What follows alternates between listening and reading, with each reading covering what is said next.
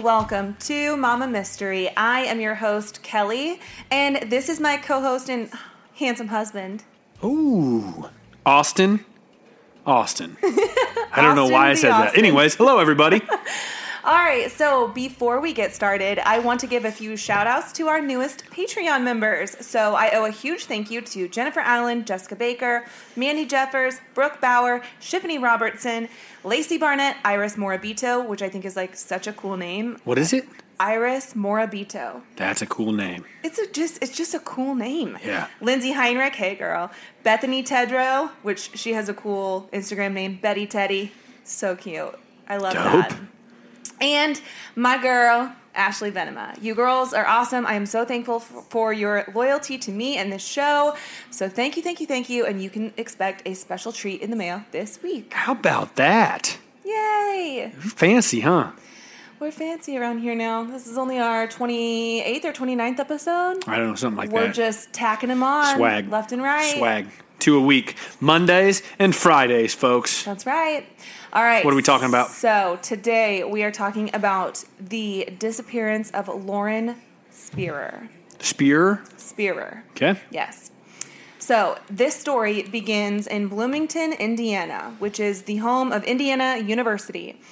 Lauren Spearer was a student at the college studying textiles merchandising, which is like a fashion aspect of fashion. Okay. She was born in 1991 to Charlene and Robert and grew up in Scarsdale, New York, which is like a really sweet, quaint little well-to-do town in lower Westchester County. In this town, everyone knew everyone. Many of the people there went to the same synagogue. It was like apparently kind of a Jewish community, mostly Jewish, or at least that's kind of the vibe I got.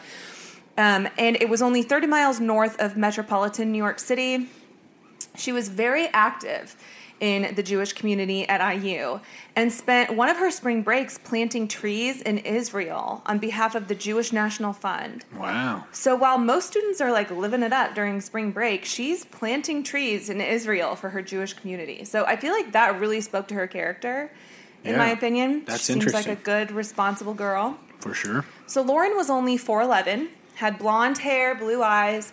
She was very vibrant, sweet, cute, according to those who knew her. She had a really big personality for being such a tiny little person. And that's how a lot of people remember her. Being only 4'11", that's pretty short. So I think it probably stuck out to people who knew her. When she was introduced to people, she was not shy. She was very outgoing and personable. So she made a big impact on everyone she met. Interesting. According to Lauren's father, she was the type of daughter who would call her mother every day. So this was like a very tight-knit family. She was super close with her family. They sent her to IU because they knew she'd be safe there. And they felt like it was a place where she could really thrive. So she enrolled at Indiana University in 2009. And she was a junior at the college when she finished up a semester and went out to celebrate with some friends before she was expected to return home to Scarsdale. So not uncommon for people to like go and celebrate the end of the semester. Right. Blow off some steam after finals. Absolutely. So on Thursday, June 2nd, she was like pre-gaming with some friends and they went out that night. Okay. So on Friday, June 3rd, the next day of 2011, Lauren's boyfriend, Jesse Wolf, became concerned that he hadn't heard from Lauren since the night before. He had been texting and calling her, but she wasn't responding, and she wasn't at her apartment. And real quick, I want to add that he, that Thursday night, was at home watching the NBA Finals. And, like, he did not go out with Lauren or any other friends. He texted her good night, said they would talk the next day, and he was texting with his dad that night as well. So he was definitely at home watching the NBA Finals that night. And she just went to bars? She went out with some friends, yeah. Dude, any idea where? Bars, clubs? Yes, and we'll get to that. We'll get to those details. So finally, he calls her phone again, and someone picks up, but it isn't Lauren. It's someone who works at Kilroy's Sports Bar. And this person says, yeah, she left her phone here. And so he calls Rebecca, Lauren's sister, and then she contacts her parents. And they fly in that same day to begin searching for Lauren because they realize pretty instantly, like, this is not normal. this is very concerning. Like, we got to figure out where she's at. And I think that's how it should be. Like, yeah. Some of these cases, I think it's always suspicious and weird when the family's like, well, we hadn't heard from them for 40 hours and we just thought, whatever, maybe, or I don't know, this concern level's not high. Yeah. And they don't call the police right away. I always think that's sketchy. Well, and it's hard too, because a lot of times they get turned away by law enforcement because they'll say like, oh, you know, it's not really missing persons. It's like the case of Kara Kopetsky that we went over a few weeks ago. When the mom went to the police, they assumed she was just a runaway, and that's how they treated it. So they didn't, the family didn't get a whole lot of support from law enforcement. So you see it go both ways. I had an employee who didn't show up for a 10 a.m. job. Shift. And a 10 a.m. shift. And it was unlike him, very out of character, and it turned into like a freaking live Mama Mystery investigation. We found out where he lived. We were reaching out to his girlfriend, who also hadn't heard from him. We found out his apartment address. We got his landlord involved, went over there to do a wellness check. Like, so I just say that because, like, you know, he was off the radar for several hours whenever he wasn't supposed to, when he was supposed to be somewhere, and like we would have known immediately. And like probably if he wasn't there, he ended up being sleeping. Yeah. If he wasn't there though, he was sleeping. He was just asleep. Yeah, he wasn't home. He was but I'm just saying like that triggers a lot of what the hell immediately. Yeah. So it's nice to hear a story where they actually take action immediately. Yeah, and they realize like this is so out of character. There's something wrong. Yeah, because that's how I react. And I would rather be safe than sorry. Hell yeah, get the police involved as soon as possible, not wait. Well, we didn't hear from him for 3 days, so we finally contacted the police. That's weird. Yeah, and often also in abductions, those initial hours really matter. Like when someone disappears and you don't know how they go missing, 48 hours. The first 48. Isn't that like a huge deal? Yeah, because that's... Like isn't there some statistic it's like... a crucial timeline to... you know, either find the person alive or also gather evidence. Mm-hmm. It's very crucial. So, so like I said, her parents flew in that same day to begin searching for Lauren. And by Monday, this was like a huge local story and tons of people were out searching for Lauren. They're searching dumpsters, alleyways, wooded areas, literally everywhere they can think of to look, they are looking. By Tuesday, the story began to garner national coverage. A Twitter account was created to find Lauren, and celebrities like Scott Baio, Blake Shelton, Ryan Seacrest, and Kim Kardashian were all sharing these tweets about Lauren missing. So how did they garner so much attention so fast? You know, I don't know, and I hate to sound, you know, like... I know there's a lot of things that are racially charged these days, but part of me has to wonder if it's because she's this cute little blue-eyed, blonde-haired girl, college student, like... I don't know. I just feel like her appearance probably gathered a lot of attention. And there was a similar case that happened around the same time that didn't garner as much attention. And it's something called like missing white girl syndrome or something like that, where, you know, the attention is hyper-focused on some cases where it includes like a young white girl. Uh-huh. It's really unfortunate to say that because it just seems like statistically... that is kind of how it goes. Like these type of cases get a lot more attention for some reason. A boy or a black person or anything like that. Yeah, and I think people are becoming more aware, and so I hope that it's changing in the right direction. But it just goes to show like this got a ton of national attention. To garner national attention within 2 or 3 days. I mean, gosh, that's like marketing 101. Like that's crazy. Yeah, and I'm sure, I mean, her parents and her friends, I mean, in this community, it was a big deal. Everyone was out searching for her. It just kind of snowballed. That's insane. So during this time, police are holding daily press conferences to update people on the case. They announced that they do have surveillance footage of Lauren from that night, along with accounts from her friends, and the timeline looks like this. So... a little after midnight at 12:30 a.m. So we're now rolling into the early morning hours of Friday, okay? Witnesses reported that Lauren left her apartment with a friend named David Rohn. The two went to Jay Rosenbaum's apartment, and she met up with Corey Rossman, who was Jay's neighbor in the same apartment building. Lauren met Jay at summer camp, where she also met her boyfriend Jesse. So she knew him for years, but she had just met Corey a week earlier at some like Indy 500 event. So she has known Jay for a while, but she has not known Corey for very long. At 1:46 a.m., Lauren is captured on surveillance footage entering Kilroy's Sports Bar with Corey Rossman. It's just the two of them. They stay there for about 45 minutes before they're seen on camera leaving the bar at 2:27 a.m. She accidentally left her cell phone and her shoes at the bar. There was a sand-covered patio at this bar, and they were having like a beach theme night. So she took her shoes off to go on that patio, although it's not really uncommon for girls to take their shoes off at the end of the night, especially when they've been drinking. Right. So I don't feel like that's super unusual. But she probably was pretty damn drunk if she forgot her phone and her sandals. And people recalled her being really inebriated, very drunk. Mm-hmm. So at this time, Corey and Lauren walked to her apartment complex. This walk was only about 3 minutes. Her apartment complex was not far from Kilroy's. They run into a group of guys who know Lauren and who know her boyfriend, Jesse Wolf. Apparently, there was a bit of an altercation there, and one of those guys punched Corey in the face. The reason for the fight is still unclear. Nobody's come out and said exactly what it's about, but I have to wonder if these guys were maybe pissed that Lauren was hanging out with Corey, mm-hmm. and maybe they were sticking up for their friend, Jesse, who was Lauren's boyfriend. Makes sense. Corey gets punched in the face, and he has alleged since then that his memory is kind of fuzzy because he got punched in the face, and he had also been drinking a lot that night. At 2:30 a.m., the cameras at her apartment complex, which was called the Smallwood Plaza Apartments, capture Lauren coming into her apartment complex. And at this point, a guy named Zach Oaks was passing by and noticed how drunk she was and asked if she was okay. So we have a witness who says he saw her. She was really kind of out of her mind, like mm-hmm. stumbling. And apparently a witness also saw her fall so hard that she smacked her face on the pavement. Like she was so drunk that her reaction time was super delayed.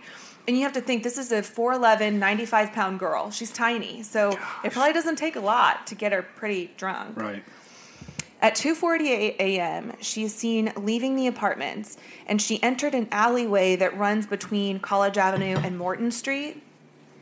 She's seen by cameras coming out of this alleyway a few minutes later at 2:51, and she's walking towards an empty lot. Lauren's keys and purse were found along this route through the alley. Shortly after, Lauren and Corey are at Corey's apartment. At this point, Corey was so drunk that he vomited on the stairs to his apartment.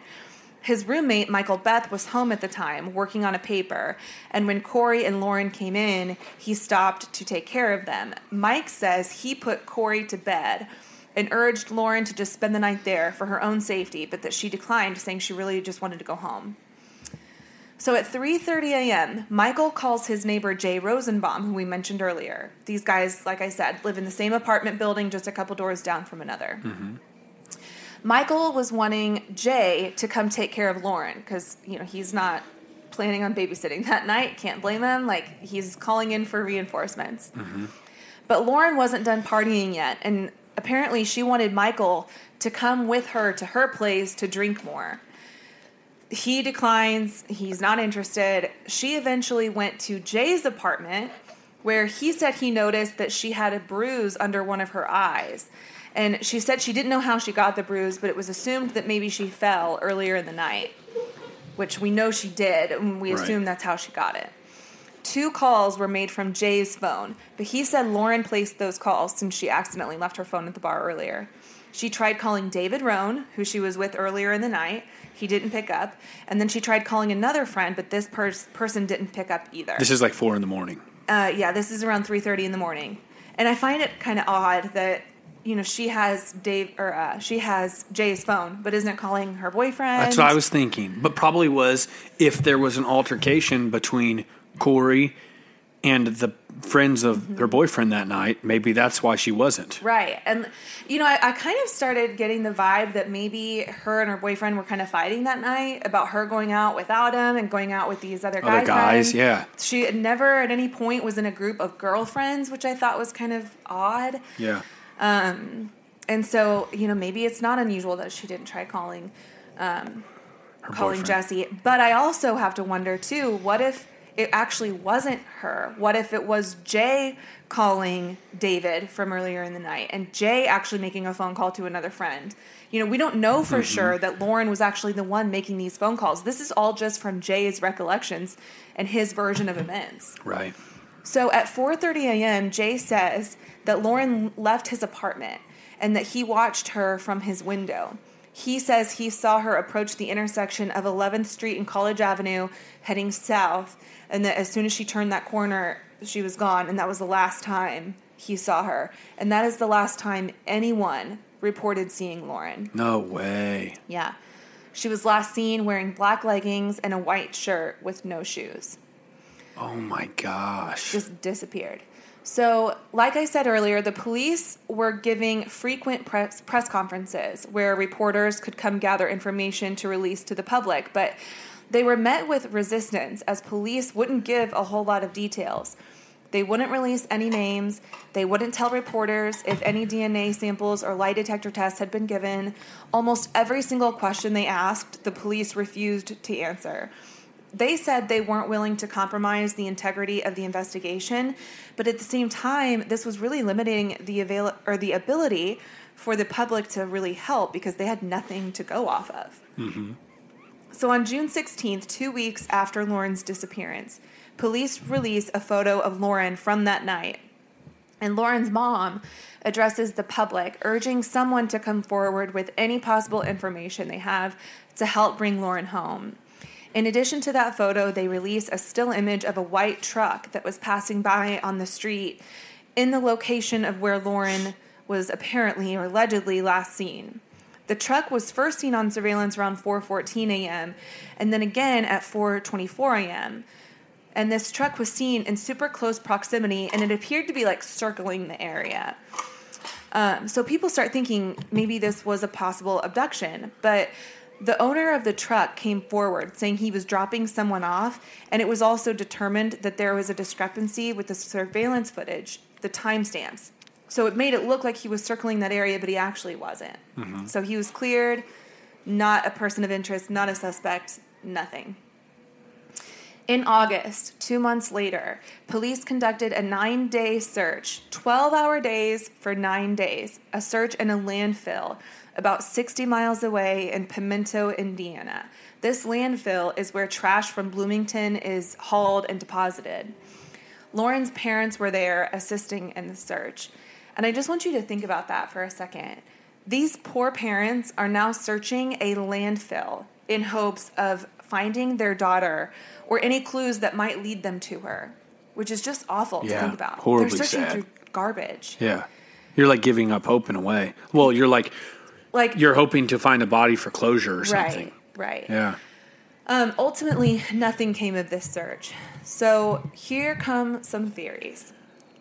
Lauren had a rare heart condition called long QT syndrome, which is essentially an irregular rhythm, and she had to take medication for that. So some people began to think that maybe she suffered from a medical event, from having this condition and maybe drinking too much, but if she did, in fact, leave Jay's place and suffered from a medical event, she should be found. Right.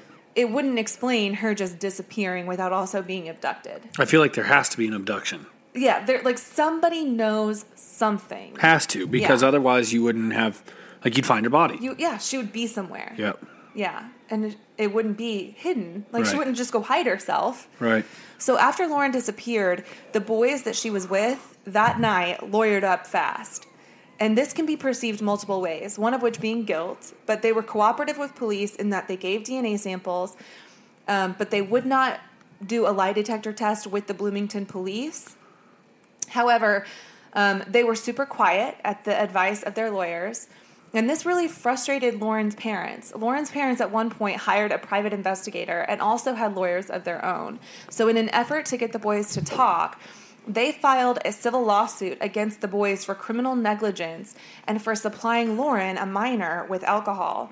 But this case was ultimately dismissed by the judge because it wasn't the boys' responsibility to take care of Lauren that night. And it was also impossible to hold them responsible for something that they didn't know had happened. At this point, nobody knew where Lauren was, so to say what happened to her was just speculative at best. So which I get. It goes all kinds of ways, but I personally, which you can hate me for saying this, I personally agree with that. No, I mean, like, I honestly do too. Because if you open that door, then where does it end? So I mean, everybody drinks underage, and so like to go after lot of people. So to go after somebody for drinking, for supplying alcohol to a minor, whenever you were all drinking together, but there's a difference between like supplying alcohol to a minor who then gets into a crash, or then ODs in your home or whatever. But supplying alcohol to a minor and then that person disappears and there's no sign of where they are, like, or to hold these guys responsible, like. I sure hope they didn't have anything to do with it, but I don't know. It's just tough to... Yeah. I don't know. So Lauren's parents have expressed their distrust for the boys' involvement with Lauren that night. Which I can't blame them for that either. Can't blame them. At all. Yeah. I know that's opposite of what I just said, kind of, but... No, I mean, I think you can have sympathy for the parents, but also have, the logic to, stick to the law and think about how the law... comes to play. Which I don't always agree with either. Right, absolutely. Yeah. I absolutely agree. It goes 100 different ways. It's like totally one of those asterisk things. It's very frustrating. I feel like everything with Mama Mystery podcasts and topics and crime, like every single thing has an asterisk to it. And that's why, like, whenever we're doing an episode and you'll hear Kelly say, and I don't condone it, or I don't think that makes an excuse for it. Like, she's always saying these disclaimers, and I don't think it's necessary. I understand why you do it, because there's people out here that listen that'll get so judgmental. But, like, there's just so many asterisks to every single thing that's said, because I could say one thing, and, you could convince me the other way, and another way, and another way, and another way on the same exact thing, because... There's just asterisks to everything. Right. And when there's no clear-cut answers, all that's left is assumptions and guessing. Absolutely. And there's no 100% right answer because nobody really knows. Do you agree with the law on this? Yeah. Well, can't you see it from this view and not agree? Yeah. Well, can't you see this from this view, which is complete opposite of those two things? Sure. Yeah, I sure can. Like, you can put yourself in the shoes of so many... Of everybody. Yeah. Like, what if these boys really didn't have anything to do with it, and she really did walk off and really did get picked up by somebody, and then they're getting vilified for being around her that night when they really had nothing to do with it? Like, what if? Yeah, and what if, like, this is horribly sad to think about, what if I think of the... which I want to cover this case... Because it's the one crime case I know about where the guy took those girls and they lived in the house for like he had them boarded in the house they broke out, and you read a book years ago, and I remember it so I think it happened in I can Detroit. Picture it. It was a crazy, and they came out and they were screaming, and the neighbor was like a guy that heard them and came and let them out, and they'd been missing for years. Like, that could be happening to this girl. She could be in somebody's basement. She could be getting sex trafficked. Like, and this is horribly sad. Like, I'm well, sure, but it's reality. But like, this is I mean, these things do happen, right? So, shortly after Lauren disappeared, her boyfriend's parents came to swoop him up and take him home. Lauren and her boyfriend, Jesse, had been together since high school, so it kind of saddens me that he and his family didn't stick around to help search for Lauren longer. Jesse's dad, Alan, said he had Jesse take him to Corey's, and that when Corey opened the door and saw Jesse's dad there, that Alan saw fear in his eyes. As far as where he thinks Lauren might be, though, Jesse's dad did not have any comment on that. Which makes me think, again, that Jesse and her were in a fight from the night before. Yeah. Like, it just adds more validity to that. Well, has he said anything about that? Yeah, there's more that comes from Jesse's mom, and it's, like, super sad. Let's hear it. I'll get there in just a second. Okay. So, his parents also say that they made him take an independent lie detector test just to be sure, and that he did pass it. But, I mean, again, this is word from them, I don't know that this has been given to police or investigators or anything like that. It's just word from his parents. Lauren's parents repeatedly asked for Jesse Wolf, Corey Rossman, Mike Beth, and Jay Rosenbaum to come forward and take a police-administered lie detector test because they believe they know more than what they've let on, and they've even expressed their doubt in Jesse's story that he was sleeping that night. But the boys claim that they have taken private lie detector tests and passed, that they all have. So 2 days before the second anniversary of Lauren's disappearance, Jesse's mom, Nadine, did an interview with the Journal News in Westchester County, New York. She chastised the Bloomington police, saying, "I don't think they're very adept at anything except giving kids drinking tickets, and I don't trust them, period."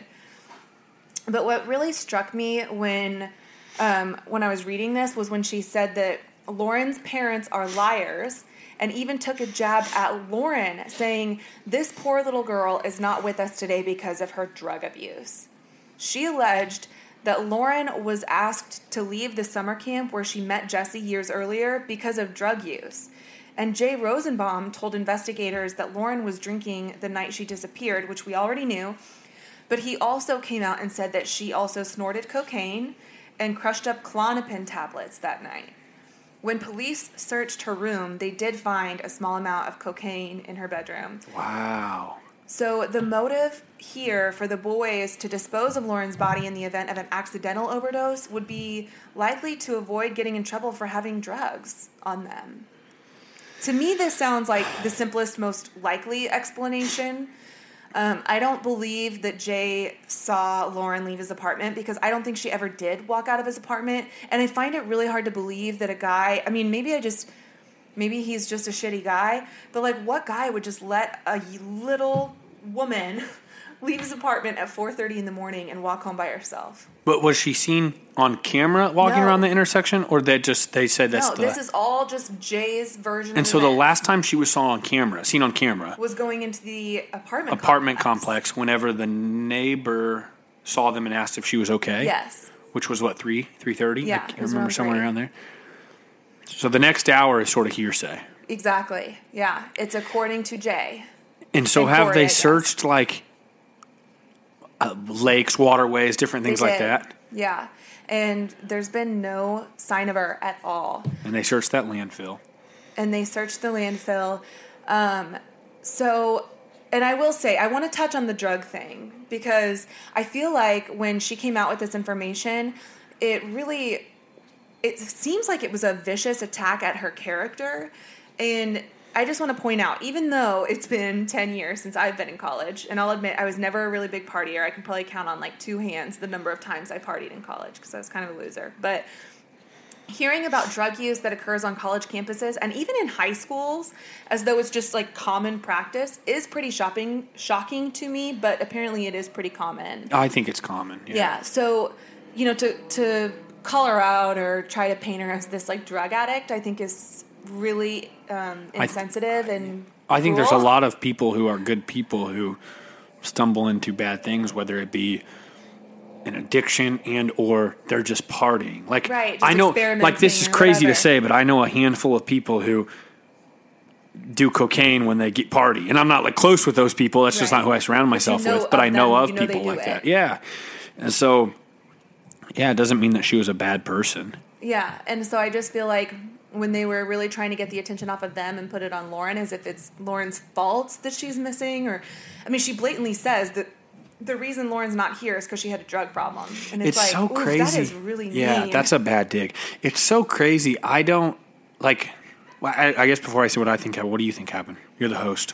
I personally, it's your show. In my opinion, and I say this, you know. Like, you don't have to ask. Yeah, there's asterisks on everything, people. Okay, yeah, there's asterisks on everything, everybody. If you listen this far, you like us enough to listen and keep listening. My opinion, I think she probably partied a little too heavy. Maybe she really did overdose, and the boys freaked out, probably drunk themselves or whatever, and didn't know what to do with her, so they took her somewhere. So there is a theory around Bloomington. Apparently, this is like a common rumor, was that she was dumped in a construction site where they were building these new apartments or condos or something, and that she's like buried under this condo complex because it was built that same year, so it was like construction that was going on. I mean, that's just a theory, a rumor that has swirled around that town. That's crazy. You would think that like when they're digging up stuff, they would find her. That'd be a horrible place to put her. Yeah, you would think, in a site where people are working every day. Yeah. And then there was another rumor that she was dumped in the Ohio River. So you think, though, that the guys freaked out? Yes. And what did they do with her? I think they got rid of her somehow. Maybe they put her in the Ohio River. Maybe they hid her body somewhere. But I do think that's so you think it was the guys that was with her? I do. Yeah, that's my opinion.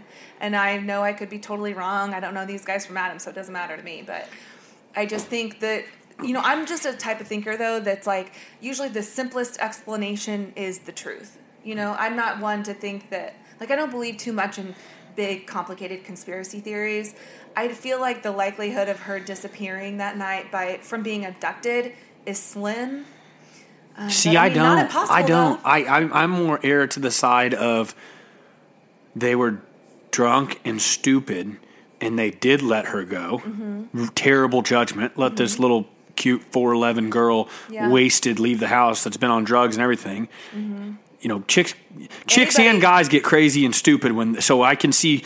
Yeah, I'm literally making this up in my head. Okay. But maybe they're in the apartment arguing, and she's saying, "No, I'm fucking leaving," or whatever. And so, because that does happen. Who knows? And so she leaves, and so I almost tend to think maybe she walked around that corner and started walking home, and somebody took her. Yeah. And she's either still alive somewhere, which is insane. That's my least likely thing I think in my head. Yeah, I don't think it's likely. But it's alive. More likely that she got killed in this. Somewhere. Yeah. God, it's so, missing to me.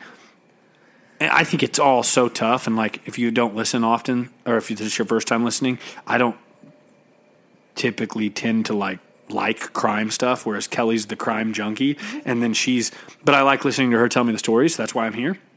Cause I do enjoy it now, but I don't I think that they're just pure missing people never get to have any closure of wondering where they're, and you forever have to wonder. I think that's the worst. Yeah. Because in my head, I have these nightmares. I would have thinking about it, I have these nightmares of they show up someday on your doorstep dead or I don't know, crazy scary stuff. Yeah, just the not knowing anything is possible. It's just such a tragedy. We disagree on what could have happened, but either one is perfectly plausible. And horrible. And absolutely horrible. Yeah. Yeah. I don't know. If you would have asked me this before being on this podcast for the last few months, I would not know a damn thing, and I'd say, I don't know what I'd say, but I just know now I would say I can't believe they haven't found her if she is dead somewhere. Yeah. So in 2013, Lauren's class graduated without her, and they did acknowledge her during their ceremony. On April 24th of 2015, Hannah Wilson, another IU student, went missing after being seen at the same bar that Lauren was at that night, which was Kilroy. That's crazy. See, that's wild. But listen, Hannah was drinking that night after acing her final exam that allowed her to graduate. So again, she's celebrating. She got a little too intoxicated, so her friends called her a cab to take her home. Her friends watched her get into the cab alone and drive away. But the next morning, friends found the door to her house wide open. Her cell phone and purse were sitting on her bed, but her bed didn't appear to be slept in. So it appears that she made it all the way inside. And then left. See? Whether it was by her choice or not. Oh, I got the goosebumps. Hannah's body was found the next day in Brown County, about 20 miles away from Bloomington, where she was last seen. And at Hannah's feet, police found a cell phone, which belonged to a 50-year-old man named Daniel Messel. When police went to his home, they found him carrying a bag of men's clothes covered with blood. And they also found blood in his Kia Sportage. And it was determined that Hannah died from blunt force trauma to her head. And he pled guilty to that. But he maintained that he had nothing to do with Lauren's disappearance. And many people thought that the similarities between Hannah and Lauren's case were really eerily similar. Mm-hmm. But the private investigator hired by Lauren's parents has concluded that the similarities are just coincidental. In January of 2016... the FBI and other police agencies investigated a property about 20 miles north of Bloomington after receiving a lead, but nothing came of that search either. And to this day, Lauren has not been found. Her case is still open, and there's been no new leads. And her parents have expressed frustration that the stuff they talk about today is the exact same stuff they talked about the day after she went missing. They know no more now than they did back then. And I cannot imagine how frustrating that is. Man, that's crazy. Yeah. So if you take anything away from this case, ladies, don't ever leave a place alone. Don't ever let your friend leave a place alone. Even if you safely get them into a cab, you can't trust cab drivers, Uber drivers. You come on, if you're listening to true crime, you should know better. Amen to that. Please don't ever. Because I've learned so much from listening to this podcast. Yes. Please don't ever let a friend leave alone. If you see someone leaving alone, just, speak up. And pay attention to your surroundings. Yes. And like to everybody listening, you should pay attention to things like the Scott Peterson thing we learned. You know, if you notice, I think it was that one. I don't know. There was also the one where the person was taken out of Skidmore. Yeah. If you see trucks or random things happening, like it's not a bad idea to take a note down or something. Vigilant. Yes. Yeah. Be aware, because people are shitty and they do shitty things, and then people get in trouble. And I would rather be the person that stepped up and like had information, or you know, maybe protected someone from being in a shitty situation, than just be a passerby and just like standing by and watching. And like this is okay. Like something in the stimulus here recently was they gave $40 million, I think, or I don't know, some random huge amount of money to the Kennedy Center to prevent teen drinking and to prevent teen sexual activity, which I think is the stupidest thing ever, because that stuff's going to happen either way, and it really starts in the household. Mm-hmm. And so I know you can't control this, but damn, try to raise your kids to not get belligerent, stupid drunk. Yes. Because I went to school with people who just got belligerent, stupid drunk all the time and repeatedly in like the dumbest situations ever. Many times girls are like, don't do it. Many times girls are super duper strict and act like they're there's a level parents who act like their kids don't do anything bad. Yeah, there's like this, I don't know, like, and I know parenting is the hardest thing in the world, but like, gosh, like I don't know how you can prevent that, but sheesh. I don't know. Anyways. The buddy system, I guess. Use the buddy system. Yes. Mama mystery out. Bye.